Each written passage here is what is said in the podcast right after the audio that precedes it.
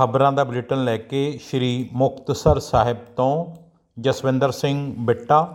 ਅੱਜ ਦਿਨ ਐਤਵਾਰ 3 ਮਾਰਚ, ਨਾਨਕਸ਼ਾਹੀ ਸੰਮਤ 555 ਪਹਿਲਾਂ ਚੋਣਵੀਆਂ ਖਬਰਾਂ। ਸ਼ਹਿਬਾਜ਼ ਸ਼ਰੀਫ ਦੂਜੀ ਵਾਰ ਪਾਕਿਸਤਾਨ ਦੇ ਪ੍ਰਧਾਨ ਮੰਤਰੀ ਬਣੇ। ਮੀਂਹ ਤੇ ਗੜੇਮਾਰੀ ਕਰਕੇ ਅਗੇਤੀਆਂ ਕਣਕਾਂ ਵਿਛੀਆਂ। ਭਾਜਪਾ ਆਗੂ ਹਰਸ਼ਵਰਧਨ ਨੇ ਸਿਆਸਤ ਛੱਡੀ। ਆਸਨਸੋਲ ਤੋਂ ਭਾਜਪਾ ਉਮੀਦਵਾਰ ਪਵਨ ਸਿੰਘ ਦਾ ਨਾਂ ਵਾਪਸ ਲਿਆ। ਕੇਂਦਰੀ ਮੰਤਰੀ ਮੰਡਲ ਦੀ ਮੀਟਿੰਗ ਦਮਨਦੀਪ ਕਾਂਗਰਸ ਮੁਖੀ ਬੋਲੇ ਪ੍ਰਿੰਕਾ ਇੱਥੋਂ ਚੋਣ ਲੜ ਸਕਦੀ ਹੈ। ਹਾਈ ਕਮਾਂਡ ਨੇ ਡਾਟਾ ਇਕੱਠਾ ਕਰਨ ਨੂੰ ਆਖਿਆ।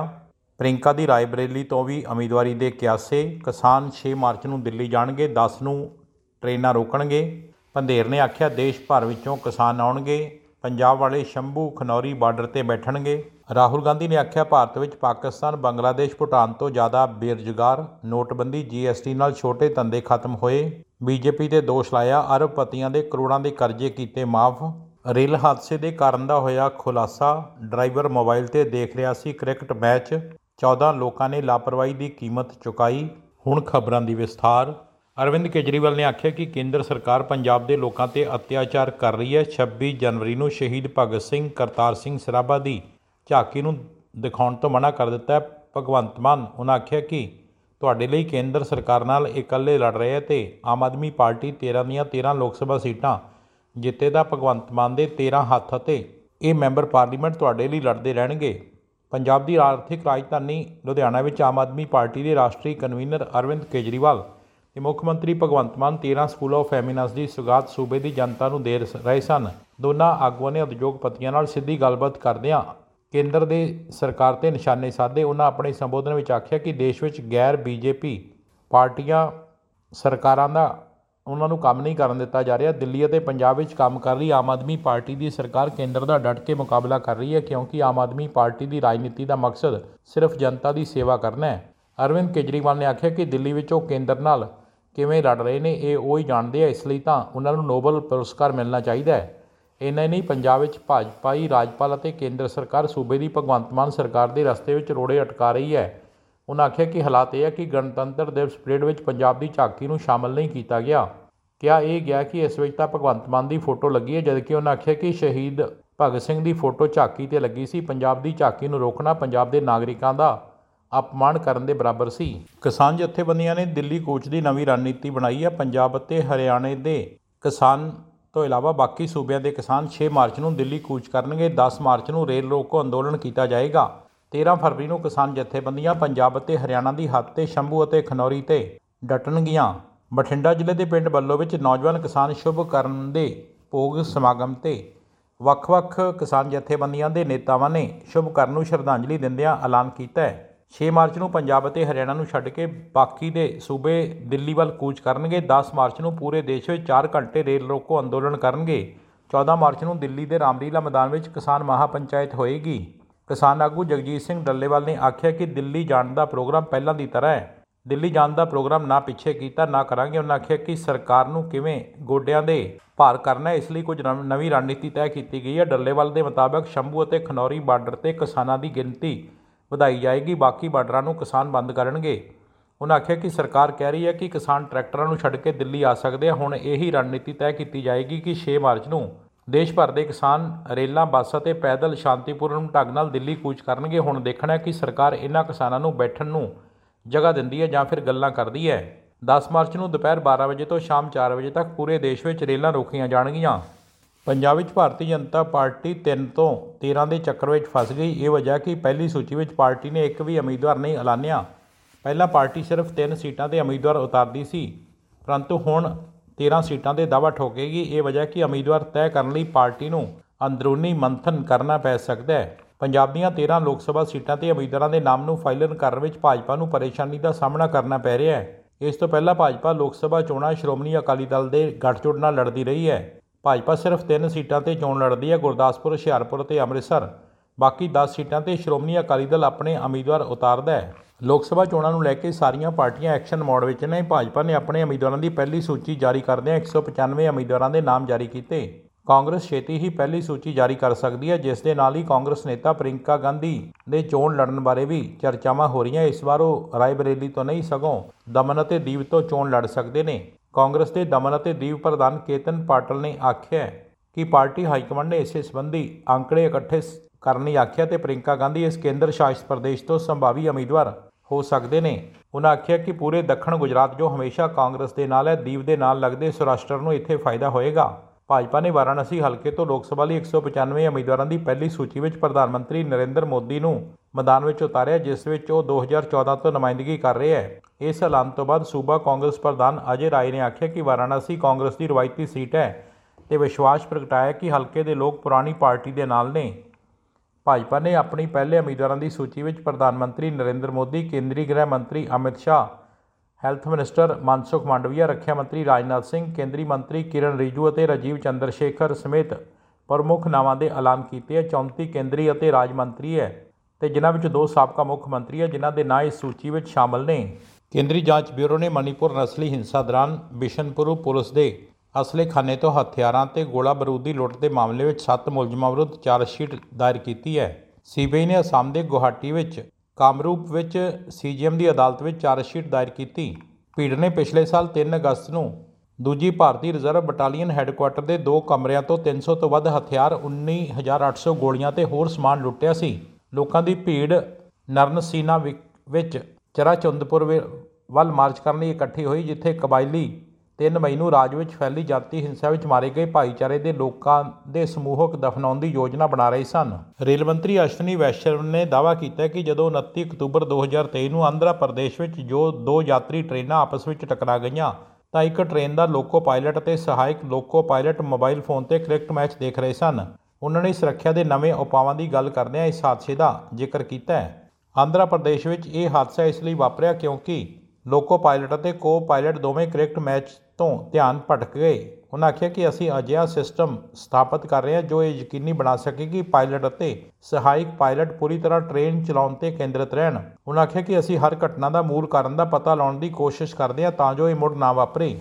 ਭੋਜਪੁਰੀ ਸਿੰਗਰ ਪਵਨ ਸਿੰਘ ਨੇ ਪੱਛਮੀ ਬੰਗਾਲ ਦੀ ਆਸਨਸੋਲ ਲੋਕ ਸਭਾ ਸੀਟ ਤੋਂ ਚੋਣ ਲੜਨ ਤੋਂ ਇਨਕਾਰ ਕਰ ਦਿੱਤਾ ਹੈ। ਉਸ ਨੇ ਆਖਿਆ ਕਿ ਭਾਜਪਾ ਦੇ ਸਿਖਰਲੇ ਨੇਤਾਵਾਂ ਦਾ ਦਿਲ ਤੋਂ ਧੰਨਵਾਦ, ਲੇਕਿਨ ਕਿਸੇ ਕਾਰਨਵਸ਼ ਉਹ ਆਸਨਸੋਲ ਤੋਂ ਚੋਣ ਨਹੀਂ ਲੜ ਸਕਣਗੇ। ਇਸੇ ਵਿਚਕਾਰ ਪਾਰਟੀ ਪ੍ਰਧਾਨ ਜੇਪੀ ਨੱਡਾ ਨੇ ਉਹਨਾਂ ਨੂੰ ਦਿੱਲੀ ਸੱਦਿਆ। 2024 ਲੋਕ ਸਭਾ ਚੋਣਾਂ ਲਈ ਸ਼ਨੀਵਾਰ ਨੂੰ 195 ਉਮੀਦਵਾਰਾਂ ਦੀ ਸੂਚੀ ਵਿੱਚ ਪਵਨ ਸਿੰਘ ਨੂੰ ਹਿੰਦੀ ਭਾਸ਼ੀ ਆਸਨਸੋਲ ਸੀਟ ਤੋਂ ਉਮੀਦਵਾਰ ਬਣਾਇਆ ਸੀ। ਭਾਜਪਾ ਵਿੱਚ ਰਹੇ ਸ਼ਤਰੂਘਨ ਸਿਨਹਾ ਫਿਲਹਾਲ ਇੱਥੋਂ ਟੀਐਮਸੀ ਦੇ ਮੈਂਬਰ ਪਾਰਲੀਮੈਂਟ ਨੇ। ਸਿਨਹਾ ਤੋਂ ਪਹਿਲਾਂ ਸਿੰਗਰ ਬਾਬੁਲ ਸੁਪਰੇ ਇੱਥੋਂ ਦੋ ਵਾਰ ਐਮਪੀ ਰਹਿ ਚੁੱਕੇ ਨੇ। ਪਵਨ ਸਿੰਘ ਨੇ ਚੋਣ ਲੜਨ ਤੋਂ ਇਨਕਾਰ ਤੋਂ ਬਾਅਦ ਮਮਤਾ ਬੈਨਰਜੀ ਦੇ ਭਤੀਜੇ ਅਤੇ TMC member parliament Abhishek Banerjee ਨੇ ਆਖਿਆ ਹੈ ਕਿ ਖੇਲਾ ਹੋਣ ਤੋਂ ਪਹਿਲਾਂ ਖੇਲਾ ਹੋ ਗਿਆ, ਇਹ ਭਾਜਪਾ ਦਾ ਪਹਿਲਾ ਸੈਲਫ ਗੋਲ ਹੈ। ਉਧਰ ਦਿੱਲੀ ਭਾਜਪਾ ਦੇ ਸੀਨੀਅਰ ਨੇਤਾ ਤੇ ਸਾਬਕਾ ਮੰਤਰੀ ਸ- ਡਾਕਟਰ ਹਰਸ਼ਵਰਧਨ ਨੇ ਸਰਗਰਮ ਸਿਆਸਤ ਤੋਂ ਸੰਨਿਆਸ ਲੈ ਲਿਆ ਹੈ। ਉਸਨੇ ਲਿਖਿਆ ਕਿ ਮੇਰਾ ਈਐਨਟੀ ਕਲੀਨਿਕ ਮੇਰਾ ਇੰਤਜ਼ਾਰ ਕਰ ਰਿਹਾ ਹੈ ਹਰਸ਼ਵਰਧਨ ਚਾਂਦਨੀ ਚੌਕ ਤੋਂ ਮੈਂਬਰ ਪਾਰਲੀਮੈਂਟ ਹੈ। ਪਾਰਟੀ ਨੇ ਉਹਨਾਂ ਦੀ ਜਗ੍ਹਾ ਪ੍ਰਵੀਨ ਖੰਡੇਲਵਾਲ ਨੂੰ ਇਸ ਵਾਰ ਟਿਕਟ ਦਿੱਤਾ ਹੈ। ਰਾਹੁਲ ਗਾਂਧੀ ਨੇ ਆਖਿਆ ਕਿ ਅੱਜ ਦੇਸ਼ ਵਿੱਚ ਪਿਛਲੇ 40 ਸਾਲਾਂ ਤੋਂ ਸਭ ਤੋਂ ਜ਼ਿਆਦਾ ਬੇਰੁਜ਼ਗਾਰੀ ਹੈ। ਪਾਕਿਸਤਾਨ ਦੀ ਤੁਲਨਾ ਵਿੱਚ ਦੁੱਗਣੀ। ਉਹਨਾਂ ਆਖਿਆ ਕਿ ਸਾਡੇ ਕੋਲ ਬੰਗਲਾਦੇਸ਼, ਭੂਟਾਨ ਤੋਂ ਵੀ ਜ਼ਿਆਦਾ ਬੇਰੁਜ਼ਗਾਰ ਨੌਜਵਾਨ ਹੈ ਕਿਉਂਕਿ ਪ੍ਰਧਾਨ ਮੰਤਰੀ ਨੇ ਨੋਟਬੰਦੀ ਅਤੇ ਜੀਐਸਟੀ ਲਾਗੂ ਕਰਕੇ ਛੋਟੇ ਵਪਾਰ ਨੂੰ ਖਤਮ ਕਰ ਦਿੱਤਾ ਹੈ। ਰਾਹੁਲ ਨੇ ਇਹ ਗੱਲ ਭਾਰਤ ਜੋੜੋ ਇਨਸਾਫ ਯਾਤਰਾ ਦੌਰਾਨ ਗਵਾਲੀਅਰ ਵਿੱਚ ਕਹਿੰਦੇ ਆਖਿਆ ਕਿ ਅੰਬਾਨੀ ਦੇ ਇੱਥੇ ਬੇਟੇ ਦੀ ਸ਼ਾਦੀ ਹੋ ਰਹੀ ਹੈ, ਦੁਨੀਆ ਭਰ ਦੇ ਲੋਕ ਆ ਰਹੇ ਹੈ। ਇੱਥੇ ਬਹੁਤ ਸਾਰੇ ਲੋਕ ਭੁੱਖੇ ਮਰ ਰਹੇ ਆ ਇਸ ਤੋਂ ਪਹਿਲਾਂ ਰਾਹੁਲ ਨੇ ਸਾਬਕਾ ਸੈਨਿਕਾਂ ਨਾਲ ਵੀ ਗੱਲਬਾਤ ਕੀਤੀ। ਉਹਨਾਂ ਆਖਿਆ ਕਿ ਬੀਜੇਪੀ ਸਰਕਾਰ ਨੇ ਵੱਡੇ ਵੱਡੇ ਅਰਬਪਤੀਆਂ ਦਾ ਲੱਖਾਂ ਕਰੋੜ ਦਾ ਕਰਜ਼ਾ ਮਾਫ ਕਰ ਦਿੱਤਾ। ਇਹ ਜੋ ਕਰਜ਼ੇ ਦਾ ਪੈਸਾ ਸੀ, ਉਹ ਦੇਸ਼ ਦੇ ਲੋਕਾਂ ਦਾ ਸੀ, ਜਿਸ ਨੂੰ ਟੈਕਸ ਤੋਂ ਇਕੱਠਾ ਕੀਤਾ ਗਿਆ। ਜੇਕਰ ਮੋਦੀ ਸਰਕਾਰ ਅਰਬਪਤੀਆਂ ਦਾ ਲੱਖਾਂ ਕਰੋੜ ਰੁਪਏ ਕਰਜ਼ਾ ਮਾਫ ਕਰ ਸਕਦੀ ਹੈ ਤੇ ਕਿਸਾਨਾਂ ਦਾ ਕਰਜ਼ਾ ਮਾਫ ਕਿਉਂ ਨਹੀਂ ਕਰ ਸਕਦੇ? ਉਹਨਾਂ ਆਖਿਆ ਕਿ ਭਾਰਤ ਮਾਤਾ ਦੀ ਜੈ ਕਹਿੰਦੇ ਆ ਭਾਰਤ ਮਾਤਾ, ਇਹ ਦੇਸ਼ ਹੈ, ਦੇਸ਼ ਦੇ ਲੋਕ ਨੇ। ਜੇਕਰ ਅਸੀਂ ਭਾਰਤ ਮਾਤਾ ਦੀ ਜੈ ਕਹਿੰਦੇ ਆ ਤਾਂ ਫਿਰ ਦੇਸ਼ ਦੇ 73% ਦੀ ਲੋਕਾਂ ਦੀ ਵੀ ਜੈ ਹੋਣੀ ਚਾਹੀਦੀ ਹੈ। ਉਹਨਾਂ ਆਖਿਆ ਕਿ ਦੇਸ਼ ਦੇ ਨੌਜਵਾਨ ਪਹਿਲਾਂ ਮਿਹਨਤ ਕਰਕੇ ਫੌਜ ਵਿੱਚ ਜਾਂਦੇ ਸਨ, ਉਹਨਾਂ ਨੂੰ ਆਦਰ ਸਨਮਾਨ ਮਿਲਦਾ ਸੀ। ਕੋਈ ਸ਼ਹੀਦ ਹੁੰਦਾ ਸੀ ਤਾਂ ਉਸ ਨੂੰ ਸ਼ਹੀਦ ਦਾ ਦਰਜਾ ਮਿਲਦਾ ਸੀ ਹੁਣ। ਅਗਨੀਵੀਰ ਯੋਜਨਾ ਆਉਣ ਤੋਂ ਬਾਅਦ ਸੈਨਿਕਾਂ ਦੇ ਨਾਲ ਭੇਦਭਾਵ ਹੋ ਰਿਹਾ, ਇਹ ਬੇਇਨਸਾਫੀ ਹੈ। ਹਿਮਾਚਲ ਪ੍ਰਦੇਸ਼ ਵਿੱਚ ਸਾਬਕਾ ਮੁੱਖ ਮੰਤਰੀ ਵੀਰਭੱਦਰ ਦੇ ਮੰਤਰੀ ਵਿਕਰਮਦਿੱਤਿਆ ਦੀ ਮੁੱਖ ਮੰਤਰੀ ਸੁਖਵਿੰਦਰ ਸਿੱਖੂ ਨਾਲ ਨਾਰਾਜ਼ਗੀ ਖਤਮ ਨਹੀਂ ਹੋ ਰਹੀ। ਵਿਕਰਮਦਿੱਤਿਆ ਹਿਮਾਚਲ ਵਿੱਚ ਕਾਂਗਰਸ ਸਰਕਾਰ ਦਾ ਸਾਥ ਛੱਡ ਕੇ ਇੱਥੇ ਆਪਣੇ ਪਿਤਾ ਦੇ ਨਾਮ ਤੇ ਵੀਰਭੱਦਰ ਕਾਂਗਰਸ ਬਣਾ ਸਕਦੇ ਹੈ। ਪਿਛਲੇ 3 ਦਿਨਾਂ ਤੋਂ ਦਿੱਲੀ ਵਿੱਚ ਡਟੇ ਆ ਇਸ ਤੋਂ ਬਾਅਦ ਉਹ ਸੋਸ਼ਲ ਮੀਡੀਆ ਅਕਾਊਂਟ ਤੇ ਕਾਂਗਰਸ ਦਾ ਟੈਗ ਵੀ ਹਟਾ ਚੁੱਕੇ। ਉਹਨਾਂ ਨੇ ਖੁਦ ਨੂੰ ਹਿਮਾਚਲ ਦਾ ਸੇਵਕ ਦੱਸਿਆ ਹੈ। ਇਹ ਵੀ ਚਰਚਾ ਹੋ ਰਹੀ ਹੈ ਕਿ ਉਹ ਭਾਜਪਾ ਦੇ ਕੇਂਦਰੀ ਨੇਤਾਵਾਂ ਨਾਲ ਵੀ ਗੱਲਬਾਤ ਕਰ ਰਹੇ ਨੇ। ਇਸ ਤੋਂ ਪਹਿਲਾਂ ਵੀ ਕਾਂਗਰਸ ਦੀ ਪਾਰਟੀ ਲਾਈਨ ਤੋਂ ਹਟ ਕੇ ਅਯੋਧਿਆ ਵਿੱਚ ਸ਼੍ਰੀ ਰਾਮ ਲੱਲਾ ਪ੍ਰਾਣ ਪ੍ਰਤਿਸ਼ਠਾ ਸਮਾਗਮ ਵਿੱਚ ਸ਼ਾਮਲ ਹੋਣ ਲਈ ਉਹ ਪਹੁੰਚੇ ਸਨ।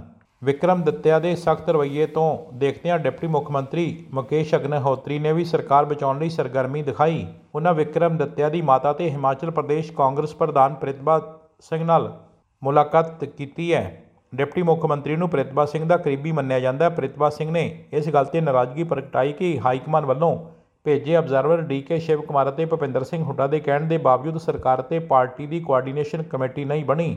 ਉਹਨਾਂ ਨੇ ਉਸੇ ਦਿਨ ਕਮੇਟੀ ਬਣਾਉਣ ਨੂੰ ਕਿਹਾ ਸੀ। ਇਸ ਤੋਂ ਬਾਅਦ ਡਿਪਟੀ ਮੁੱਖ ਮੰਤਰੀ ਮੁਕੇਸ਼ ਅਗਨਹੋਤਰੀ ਚੰਡੀਗੜ੍ਹ ਰਵਾਨਾ ਹੋ ਗਏ, ਜਿੱਥੇ ਉਹ ਹਿਮਾਚਲ ਭਵਨ ਵਿੱਚ ਠਹਿਰਨਗੇ। ਇਸੇ ਦੌਰਾਨ ਉਹਨਾਂ ਦੀ ਅਬਜ਼ਰਵਰ ਭੁਪਿੰਦਰ ਹੁੱਡਾ ਨਾਲ ਮੁਲਾਕਾਤ ਹੋ ਸਕਦੀ ਹੈ।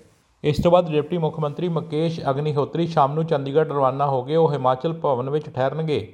ਅਬਜ਼ਰਵਰ ਨੇ ਭੁਪਿੰਦਰ ਹੁੱਡਾ ਨਾਲ ਮੁਲਾਕਾਤ ਕੀਤੀ। ਹਾਲਾਂਕਿ ਵਿਕਰਮ ਦਿੱਤਿਆ ਹਾਲੇ ਕਿਸੇ ਵੀ ਗੱਲ ਤੇ ਗੱਲਬਾਤ ਨਹੀਂ ਕਰ ਰਹੇ, ਲੇਕਿਨ ਸਾਬਕਾ ਮੁੱਖ ਮੰਤਰੀ ਅਤੇ ਵਿਰੋਧੀ ਧਿਰ ਭਾਜਪਾ ਦੇ ਨੇਤਾ ਜੈਰਾਮ ਠਾਕਰ ਨੇ ਆਖਿਆ ਕਿ ਸਰਕਾਰ ਕਦੇ ਵੀ ਜਾ ਸਕਦੀ ਹੈ, ਵਰਕਰ ਹਰ ਸਥਿਤੀ ਲਈ ਤਿਆਰ ਰਹਿਣ।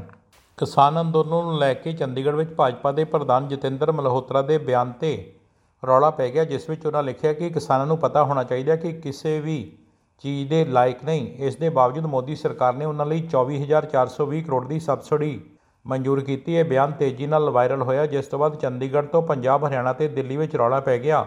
ਮਲਹੋਤਰਾ ਨੇ ਬਾਅਦ ਵਿੱਚ ਪੋਸਟ ਡਿਲੀਟ ਕੀਤੀ ਤੇ ਉਸਨੇ ਆਖਿਆ ਕਿ ਗਲਤੀ ਨਾਲ ਉਹਨਾਂ ਤੋਂ ਟਵੀਟ ਹੋ ਗਿਆ ਸੀ। ਆਮ ਆਦਮੀ ਪਾਰਟੀ ਦੇ ਸਾਬਕਾ ਕਨਵੀਨਰ ਪ੍ਰੇਮ ਗਰਗ ਨੇ ਜਤਿੰਦਰ ਮਲਹੋਤਰਾ ਦੇ ਟਵੀਟ ਤੇ ਟਿੱਪਣੀ ਕਰਦਿਆਂ ਆਖਿਆ ਕਿ ਭਾਜਪਾ ਦੀ ਇਹ ਫਿਤਰਤ ਰਹੀ ਹੈ, ਇਹ ਕਿਸਾਨਾਂ ਨੂੰ ਕੁਝ ਨਹੀਂ ਦੇ ਰਹੇ। ਪਹਿਲਾਂ ਵੀ 378 ਦਿਨ ਅੰਦੋਲਨ ਚੱਲਿਆ, ਹੁਣ ਜਦੋਂ ਅੰਦੋਲਨ ਦਾ 1 ਮਹੀਨਾ ਹੋਣ ਵਾਲਾ ਹੈ, ਇਹ ਕਹਿੰਦੇ ਆ ਕਿ ਕਿਸਾਨ ਕੁਝ ਦੇਣ ਦੇ ਲਾਇਕ ਨਹੀਂ।